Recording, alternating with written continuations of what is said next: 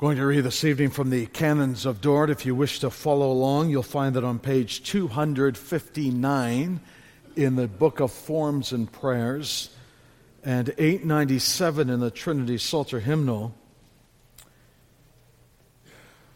Last Lord's Day, we began looking at the Scriptures as uh, guided by the canons of Dort.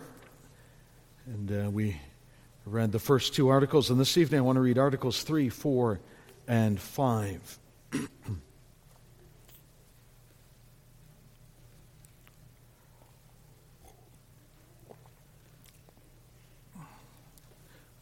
Article 3 The preaching of the gospel. In order that people may be brought to faith, God mercifully sends proclaimers of this very joyful message to the people he wishes and at the time he wishes. By this ministry, people are called to repentance and faith in Christ crucified. For how shall they believe in him of whom they have not heard? And how shall they hear without someone preaching? And how shall they preach unless they have been sent? Article 4, a twofold response to the gospel. God's anger remains on those who do not believe this gospel, but those who do receive it and embrace Jesus the Savior with a true and living faith are delivered through him from God's anger and from destruction and receive the gift of eternal life. Article 5 the sources of unbelief and of faith. The cause or blame for this unbelief, as well as for all other sins, is not at all in God, but in man. Faith in Jesus Christ, however, and salvation through him is a free gift of God.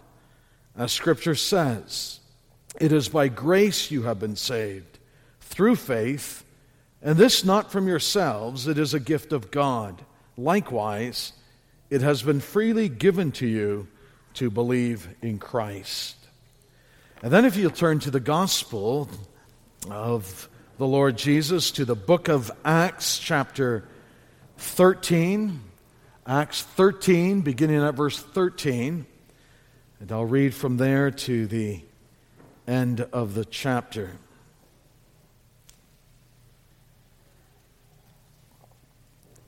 page 1172 in the Pew Bibles if you haven't found it yet.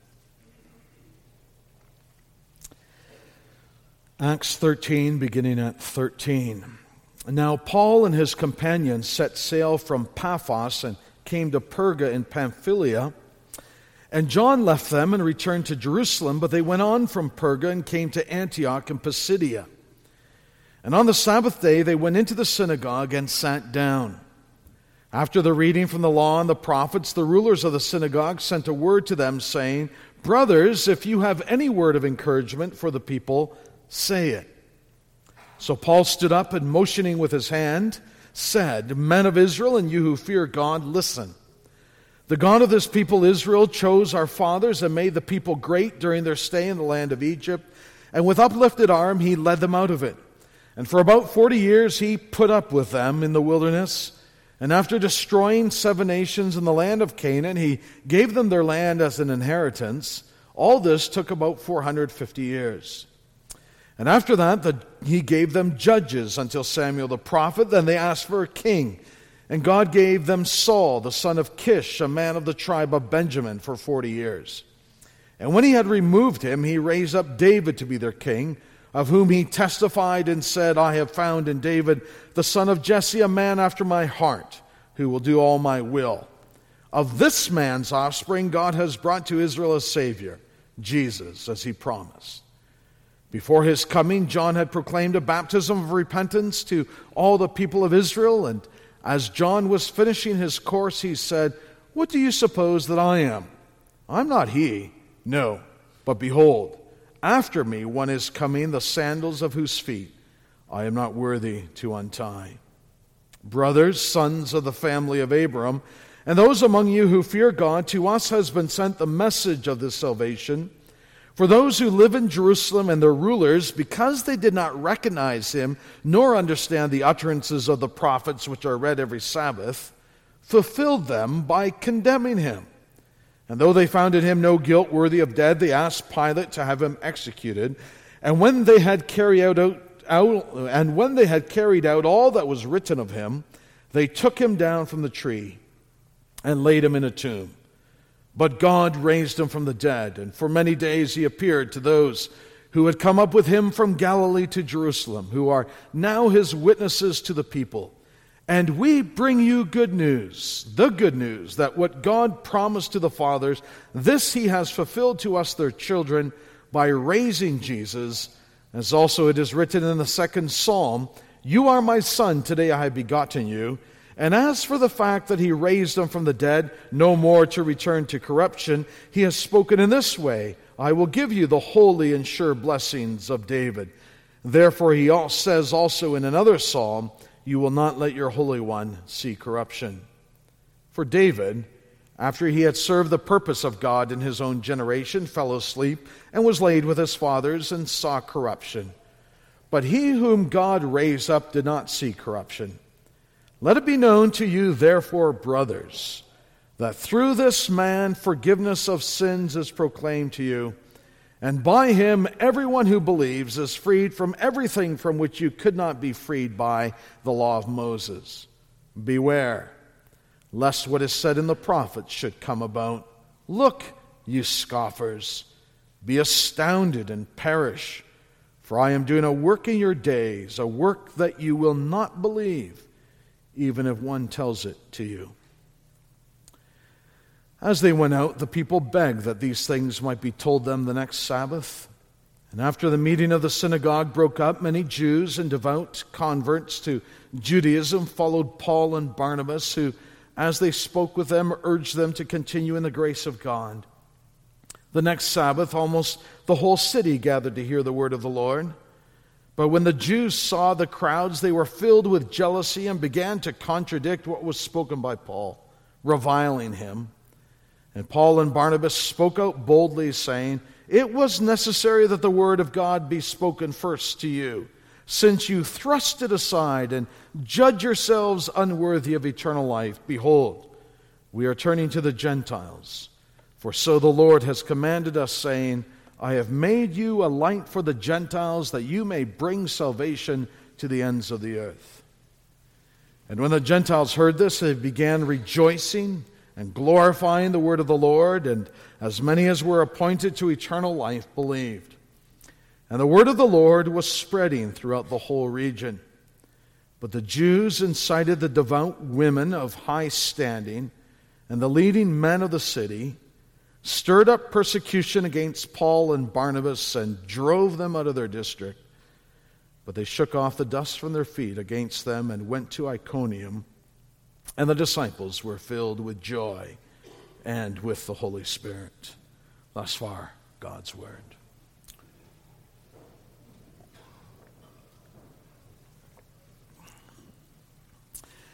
In the classic novel, The Count of Monte Cristo, the author Alexander Dumas tells a story of a young man, Dante.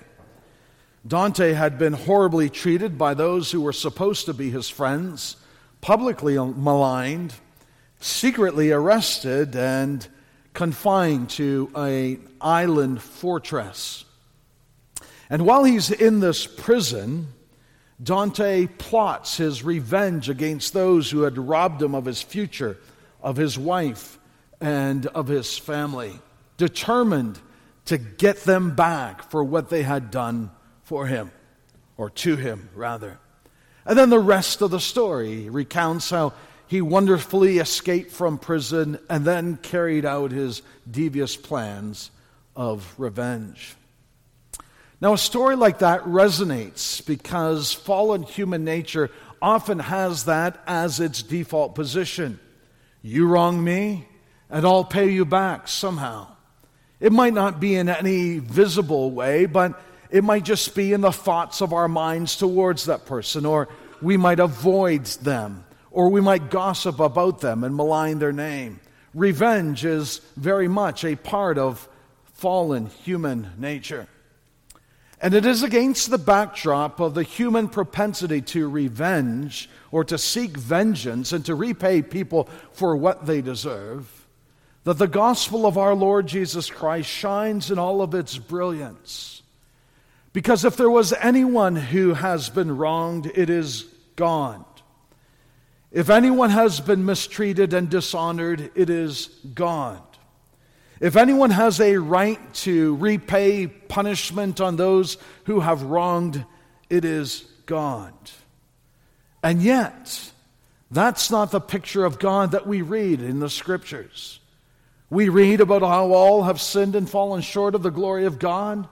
We read about how God would not be unjust if he were to unleash his judgment upon all wicked people. But at this juncture in history, God doesn't do that at all. In fact, God loves the world. And he so loved the world that he gave his only begotten Son so that whoever believes in him should not perish but have eternal life. That's the kindness and generosity of a God who has been wronged and rejected, who has been hated and despised. And it's that same passion, that same love that we see in our Lord Jesus Christ. He was rejected by the Jews, scorned by the religious leaders. They clamored for his crucifixion, and then he was hung on the cruel cross by the Romans. And you would think that if anyone had a reason to pay back evil to those who had wronged him, it would be our Lord Jesus Christ. But in a way that is so contrary to Dante in the Count of Monte Cristo, while our Lord Jesus is in prison, he does not plot revenge against his enemies.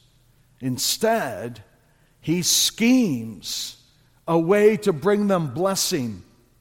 And after his resurrection, when he meets with his disciples and tells them that all authority in heaven and on earth has been given to him, you might ask him, What are you going to use that authority for? Are you going to use it to pay them back? He says, No.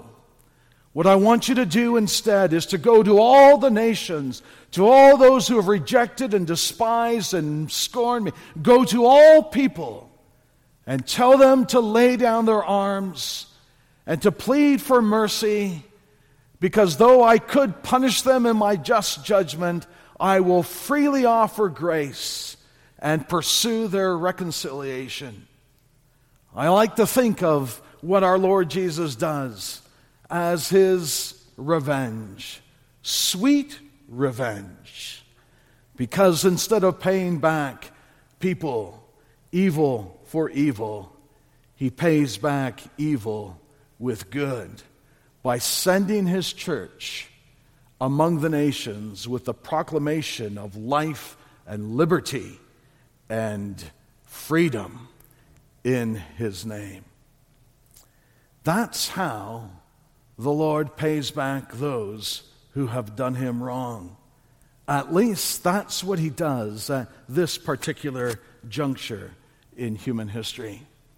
And we see that very thing here in Acts 13, with the story of Paul and Barnabas in Antioch in Pisidia.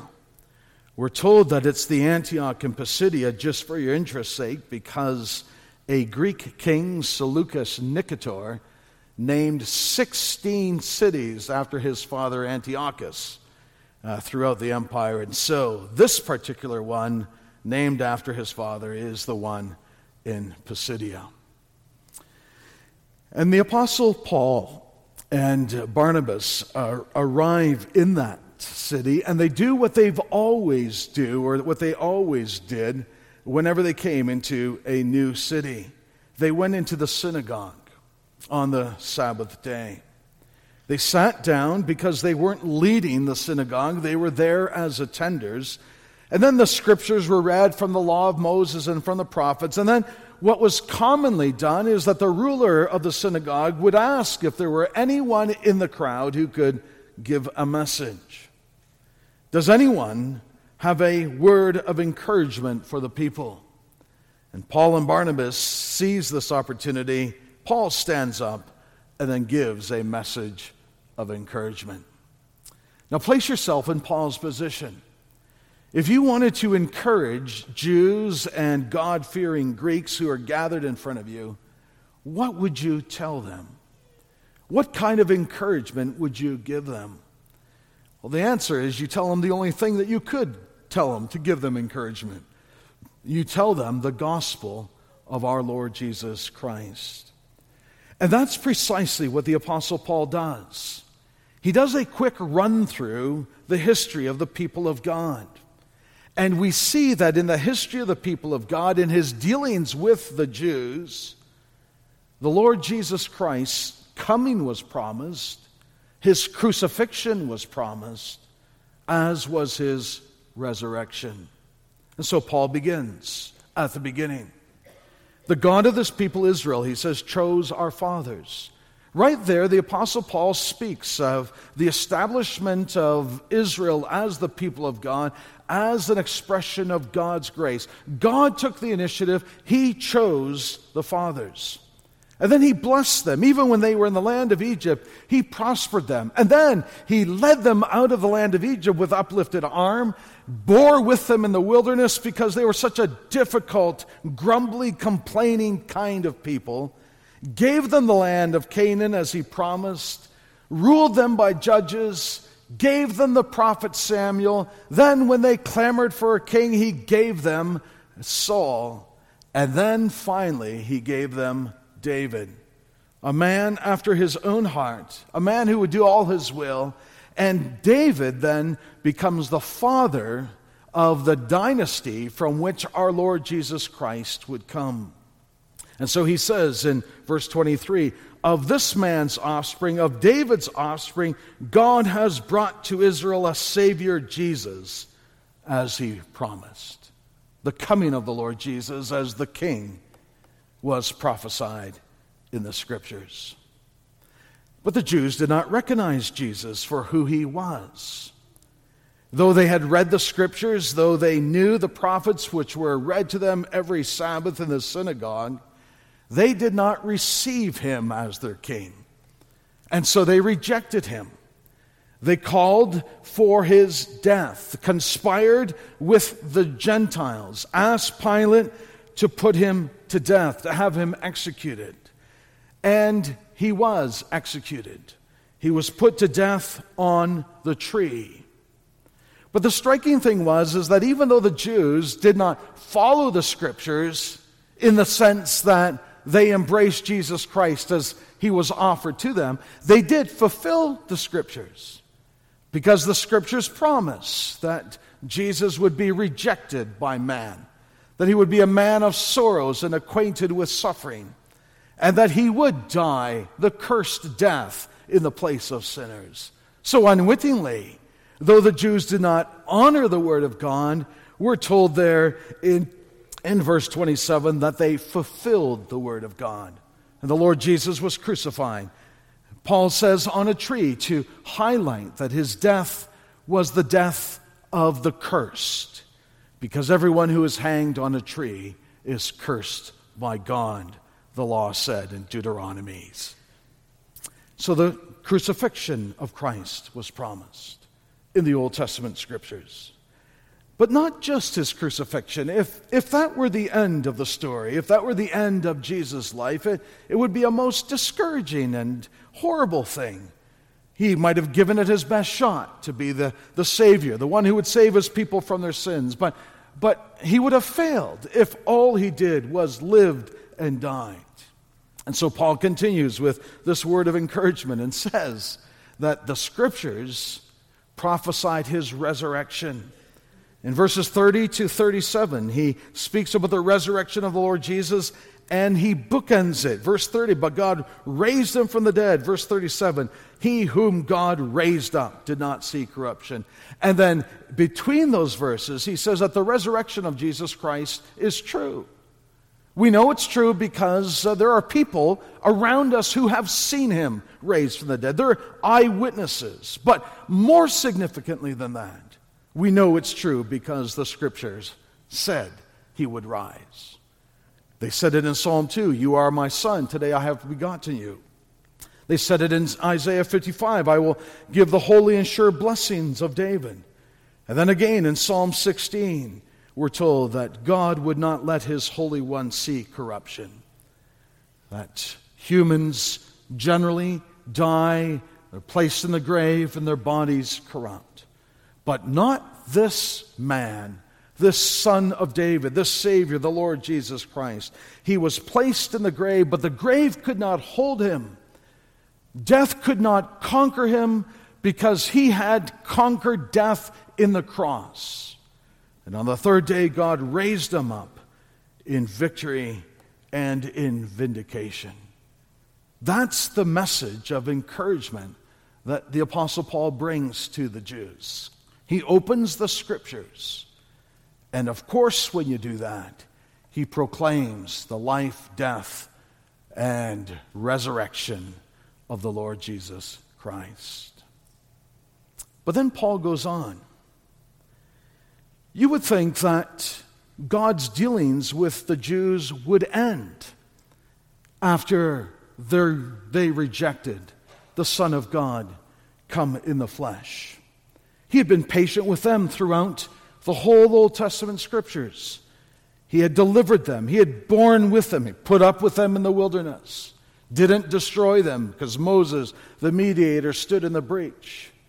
He had promised them destruction through the prophets, but then promised that after destruction, He would bring them back out of bondage and back into the promised land. And then he sent the Lord Jesus Christ, and they despised and rejected him. You would think that God would just wash his hands off them, go to someone else, forget about them. But he doesn't do that. He's so generous, he's so kind, he's so persistent in his kindness. What does he do?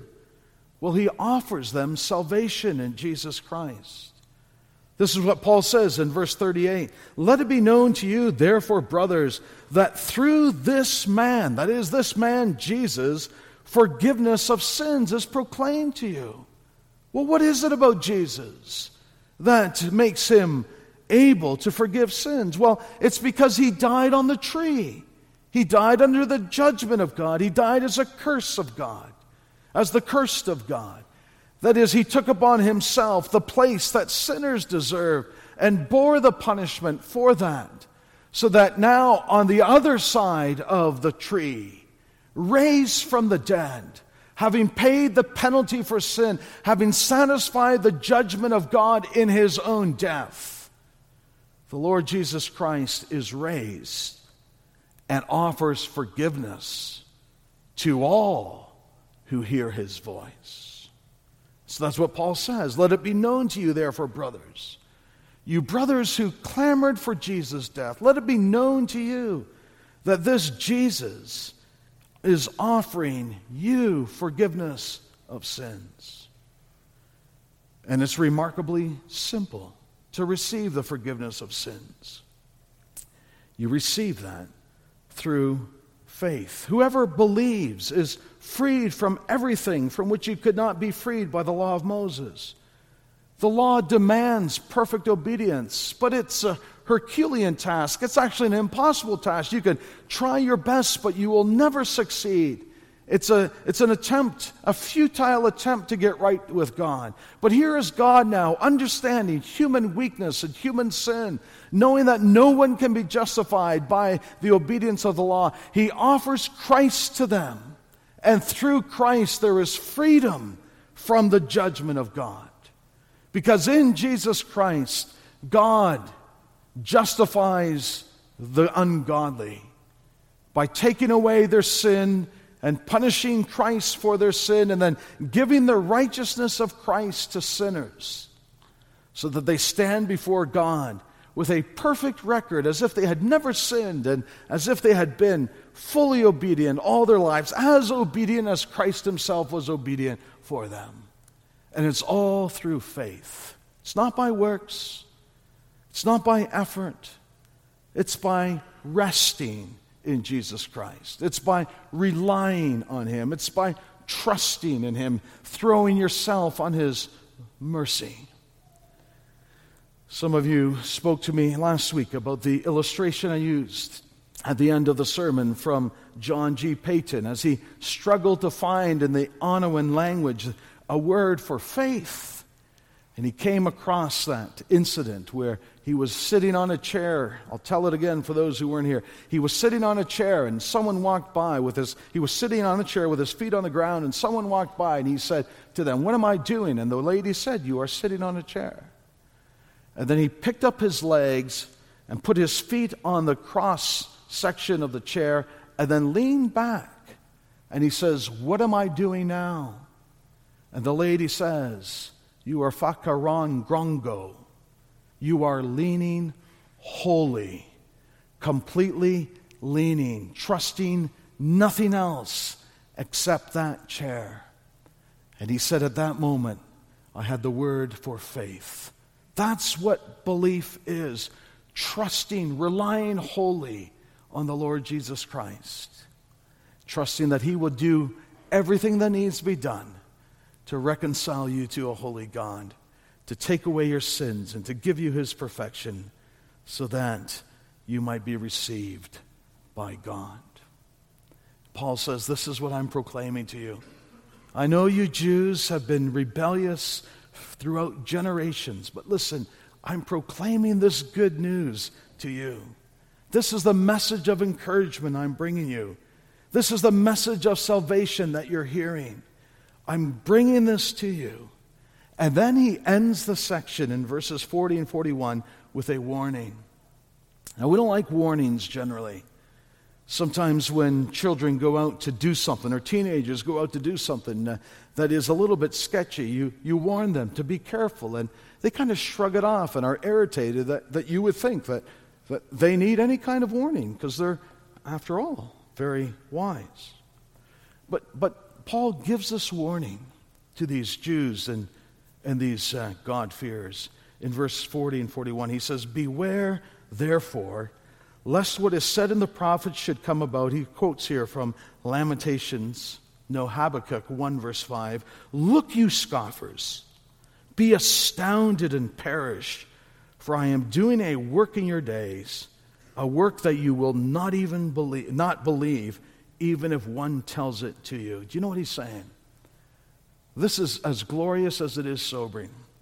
What he's saying is that you can kill the Lord of glory. You can put the Lord Jesus Christ to death. You can clamor for his death. Crucify him, crucify. You can join your voices with the crowd. And if you believe in the Lord Jesus, you will be saved. It's astonishing. He says, But if you hear the offer of salvation that I am giving you today and do not receive it, do not believe in the Lord Jesus and embrace it in faith, you will not be saved.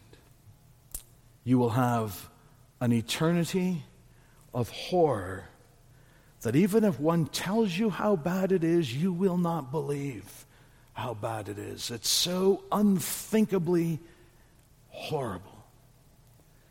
And so he warns them don't make that mistake. Christ is offering forgiveness to you. Embrace it. Take your guilty conscience to him, that he will cleanse it. Take all of your sins to him, and he will forgive them. Take everything to him, and he will receive you. Because salvation is through faith alone. So that's the message of the Apostle Paul.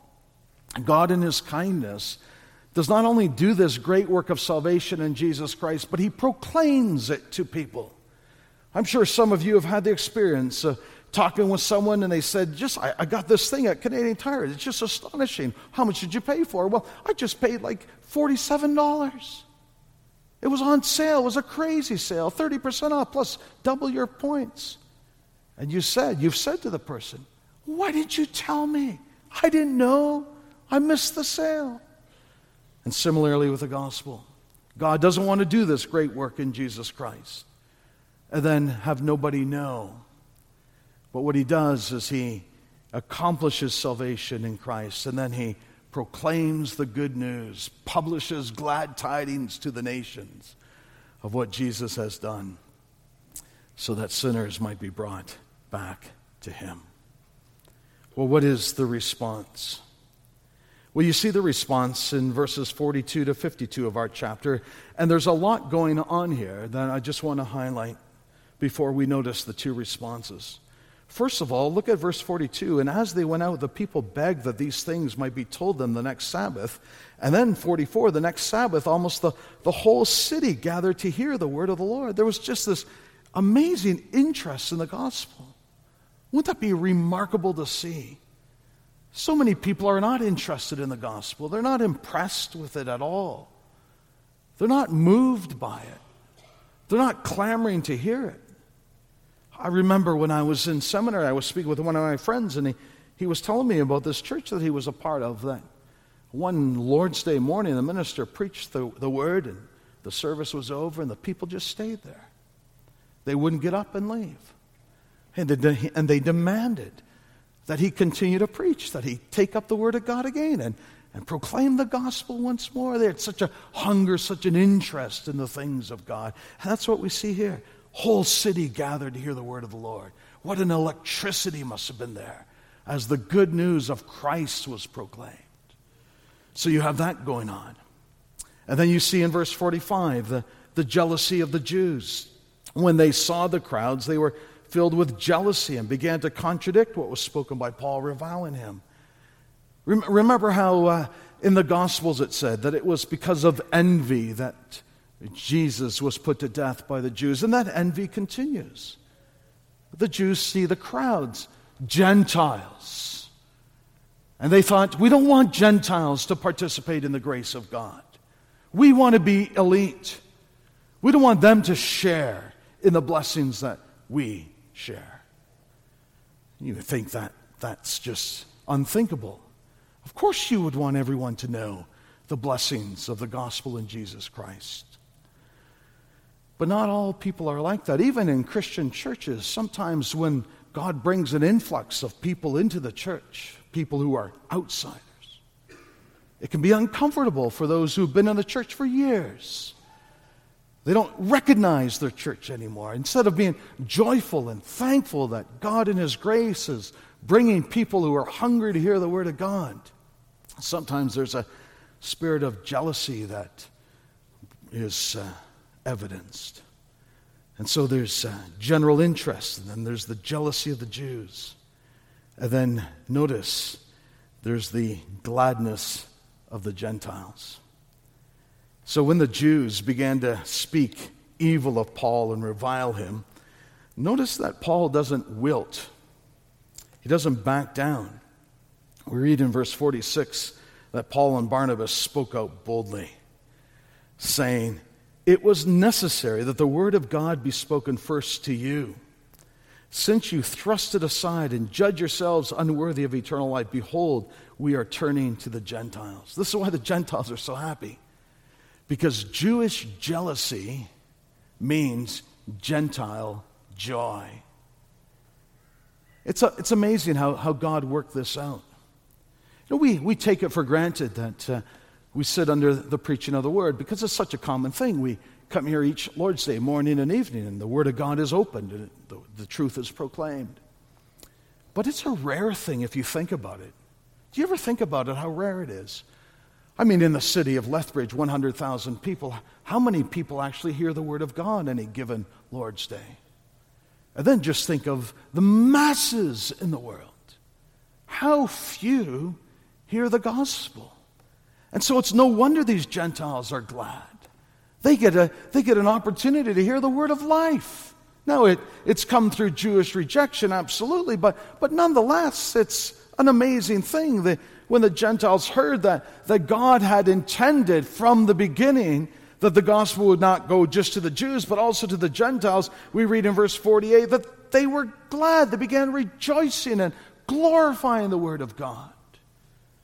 You see, what, what Paul is saying is, is that, that God had designed that when the Jews rejected the gospel, that God would then turn to the Gentiles. And Paul says uh, that God has commanded us, saying, I have made you a light for the Gentiles, that you may bring salvation to the ends of the earth. Now, that's astonishing, this, this verse in itself, because it's a quotation from Isaiah 49, verse 6, where the Lord is speaking to his son, the Lord Jesus, and, and saying to him, You know, it's, uh, I, have sent you to bring salvation to the, to the Jews, but that's, that's too small a work for you.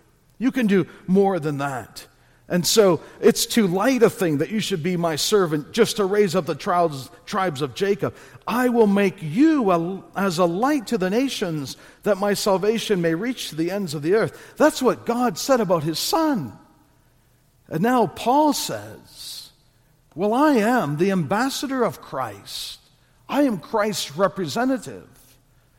So that it's not only that God has sent Jesus to be a light for the Gentiles, but he's made me a light for the Gentiles in that I proclaim the gospel of Christ, not just to the Jews, but to the ends of the earth. So there's a general interest here, there's Jewish jealousy, there's Gentile gladness. But at the end of the day, there are only two responses to the gospel. Two responses. And only two. We sometimes like to think that there might be another category for us. We don't really want to be too committed. We don't really want to reject it. But we kind of waver in hoping that there's a third way. There's no third way. As our canons say, there's a twofold response to the gospel, and only two. And you see it here as well. Some Jews and Gentiles believed. You see that in verse 43. Many Jews and devout converts to Judaism followed Paul and Barnabas. That's a way of speaking about to them embracing the faith. As you see in verse 48, the Gentiles heard this. They began rejoicing and glorifying the word of the Lord, and as many as were appointed to eternal life believed. So there were Jews and there were Gentiles who believed. And there were Jews and there were Gentiles who did not believe, who resisted, who rejected, who heard the offer of, gospel, of salvation in Jesus Christ and wanted nothing to do with it. There's only two responses. You either embrace Christ, lean wholly on Him, or you stiff arm Him and go it your own way. There's only two. But there's only blessing, there's only freedom, liberty for those who believe the crucified Son of God. So, what's the difference between believers and unbelievers? Well, the answer is uh, there's no difference between unbelievers and believers in themselves. They're all equally bad. There's no one who seeks after God, Paul tells us in Romans 3. There's none who do good, no, not one. There's no one righteous, not even one. Everyone rejects the gospel. Everyone hates God by nature and his neighbor. The difference is not in the sinner, the difference is in the grace of God towards them. And so you see there that uh, those who believed do so because of God's grace. Notice in verse 43 that after they followed Paul and Barnabas, they spoke to them and urged them to continue in the grace of God. It was grace that had taught their hearts to fear. And now Paul says, and Barnabas, continue in that grace unto the end. And then look at what it says in verse 48. Some believed, the Gentiles. Well, who of the Gentiles believed? Well, as many as were appointed to eternal life believed. That's a reference to God's sovereignty and his choosing of certain people to inherit the blessings of salvation. It's a choice that he has made from before the foundation of the world. He set his love on certain people and appointed them for eternal life, and, and others he left so that they didn't enjoy eternal life. But these believed because of God's eternal choice of them from before the foundation of the world, as Paul says in Ephesians 1 For he chose us in Christ before the foundation of the world that we should be holy and blameless before him. And then notice in verse 52 the disciples were filled with joy and with the Holy Spirit. That's why they believed. It's all of grace. It's grace from before the foundation of the world, it's grace in time as the Lord Jesus Christ accomplishes their redemption by his own death and resurrection. And then it's the grace of the Holy Spirit that softens hard hearts and introduces sinners to the Lord Jesus Christ and changes their will so that when they see him, they believe him, they rest wholly upon him. Well, then why do people disbelieve the gospel? If we believe because of God's grace, then we must disbelieve because of something God has done? No, it's not the way it goes. Look at what Paul says in verse 46. It was necessary that the word of God be spoken first to you, since you thrust it aside. You judged yourselves unworthy of eternal life. Why did the Jews not receive the blessings of God's grace? It's not because God didn't choose them. That's never the biblical response to that question. It was because their own hearts rejected Christ. They thrust it aside. They judged themselves unworthy of eternal life. They would not bend the knee and embrace Jesus Christ as he was offered to them. They would not acknowledge him as the Savior King. And if we do, it's always because of grace. And if you're a Christian believer tonight, you know that fact. Because you know your own heart. You know how hard it is and how stubborn we sometimes be, can be. We know how that how even as Christians we're prone to wander, prone to leave the God we love. And if God by his grace had not found us and if God by his grace doesn't keep us, we'll be lost. Oh, to grace, how great a debtor. The grace that sent the Son into the world Grace that sent ministers of the gospel so that we have heard the words of life. Grace that has worked in us so that hearing we have believed and believing we have been saved. To God be the glory, great things he has done. Let's pray together. Oh Lord, our God, we love you and worship you. Salvation is of the Lord. We do not take any credit. We know that it would be sheer folly to think that we've contributed in any way. If you had not chosen us, this heart would still refuse you. And so we thank you for mercy. We worship you for sovereign grace. And we pray that we would delight in the Lord Jesus Christ, that we would be glad, we would glorify the word of the Lord and that we would uh, live our lives for your honor and glory. We pray for the nations, for those in darkness, and ask that you would use us as instruments, that we would be lights for the nations, that we would bring the salvation of God to the ends of the earth. So help us this week in our schools, in our neighborhoods, and our workplaces. Give us opportunities to speak well of the Lord Jesus, to commend him to sinners as the only way in which they can be freed. And we pray that you would bless our words for your glory. Bless us in all the activities of our lives this week. Go with us. You know the concerns that some of us have, the burdens that await us or that are upon us, the, the difficulties that await us. We ask you, Lord, that you would not leave us, but that you would go with us that we might know your ever present nearness, and that you are a helper in time of trouble. And we pray this in our dear Savior's name. Amen.